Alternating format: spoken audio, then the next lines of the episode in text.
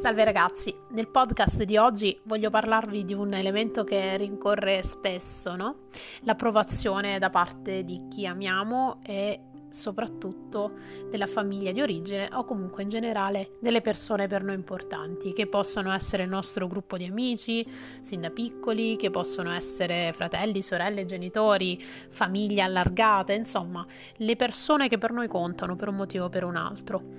Ehm, l'approvazione, perché ne abbiamo bisogno? Eh, per quanto non lo dichiariamo ad alta voce, tantissimi di noi, per quanto dichiariamo il ah no, io faccio quello che voglio, me ne frego di quello che dicono gli altri, dentro in realtà abbiamo quasi tutti dei dissidi interiori fortissimi per l'approvazione che, che ci manca, per uh, quello che avremmo voluto avesse un consenso nella nostra vita, così diretto, nel mamma guarda ho deciso che da grande voglio fare l'attrice o guarda mamma eh, ho capito che la vita d'avvocato non è per me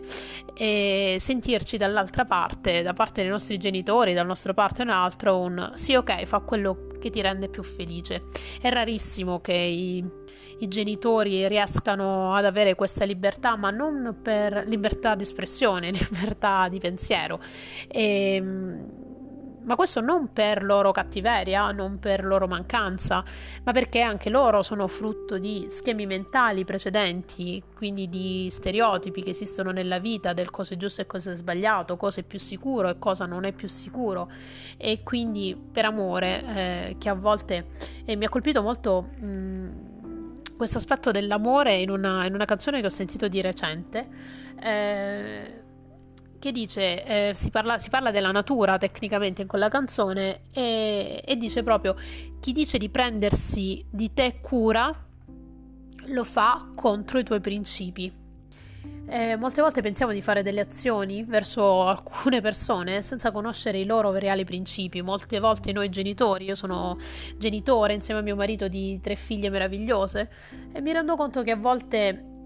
il giusto e sbagliato, se non sempre, passa non attraverso i principi che già da piccolissime le mie figlie hanno, la più grande sta per festeggiare 5 anni, quindi parliamo di bimbe molto piccoline, ma già loro hanno dei loro principi, dei loro atteggiamenti, delle loro peculiarità caratteriali, per cui a volte trasmetto le mie paure, le mie ansie, le mie preoccupazioni tramite dei no, cerco di farle crescere nella, nella, più grande libertà, ovviamente dando delle regole sociali ovvie,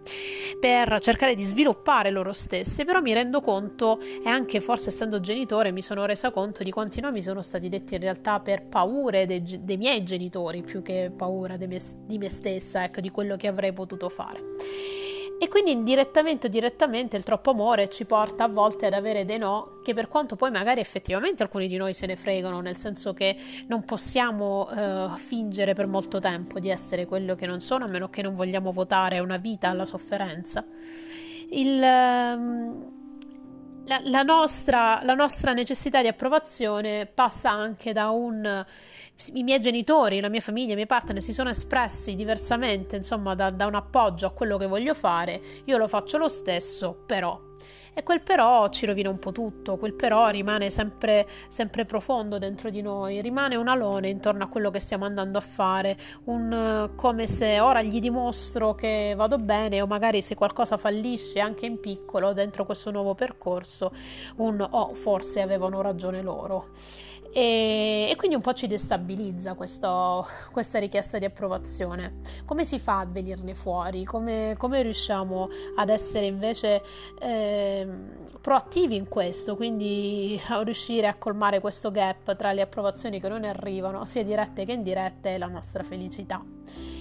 Innanzitutto accettando il fatto che alcune cose possono andare bene, possono andare male anche a prescindere dalla nostra volontà, nel senso che magari non è detto che la strada che noi stiamo percorrendo è una strada sbagliata, magari la strada era giusta, ma per altre motivazioni contingenti più forti di noi, vedi per esempio chi ha intrapreso delle attività di start-up eh, turistiche, delle start-up di ristorazione affini nel, due mesi prima dell'avvio del Covid. E questo era una cosa che non era prevedibile, quindi non era una brutta idea, era un'ottima idea, magari non, è accaduto dal cielo, un qualcosa che non potevamo prevedere, quindi non frustriamoci su questo, cioè analizziamo questo insuccesso per come deve essere, insomma, colpito da una casualità. Oppure a volte, e anzi sempre, ci dobbiamo prendere la responsabilità della nostra felicità, la responsabilità delle nostre scelte, la responsabilità di... Ehm, se davvero ci crediamo in una cosa, di portarla avanti, consci che può andare bene come può andare male. E qua si, si, ritorna un po' a un concetto che vi ho espresso qualche giorno fa sui social, ovvero quello di sapere bene cosa desideriamo. A volte eh, il piacere o il dispiacere in una determinata situazione diventano i motori per cui si sviluppano dei desideri che in realtà sono dei desideri temporanei, frutti di un gusto, di un piacere, come abbiamo detto, o di un non dispiacere momentaneo. Ma il piacere e il dispiacere sono qualcosa che, come ho espresso, è temporaneo, è dovuto a una contingenza del momento, su cui non ci possiamo basare le nostre decisioni di vita, i nostri desideri, i nostri veri scopi. I desideri invece profondi sono quelli che abbiamo nella nostra anima, sono quelli più ampi, sono quelli più elevati, quelli di essere sereni, felici, appagati, facendo quello che ci piace, dove quello che ci piace non è libertinaggio, ma è libertà di esprimere noi stessi e le nostre passioni. Noi non dobbiamo convincere nessuno fuori di noi e non dobbiamo neanche convincere noi stessi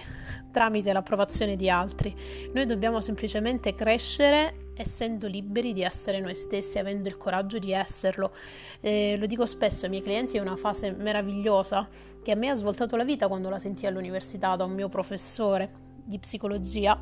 eh, di storia della psicologia applicata nello specifico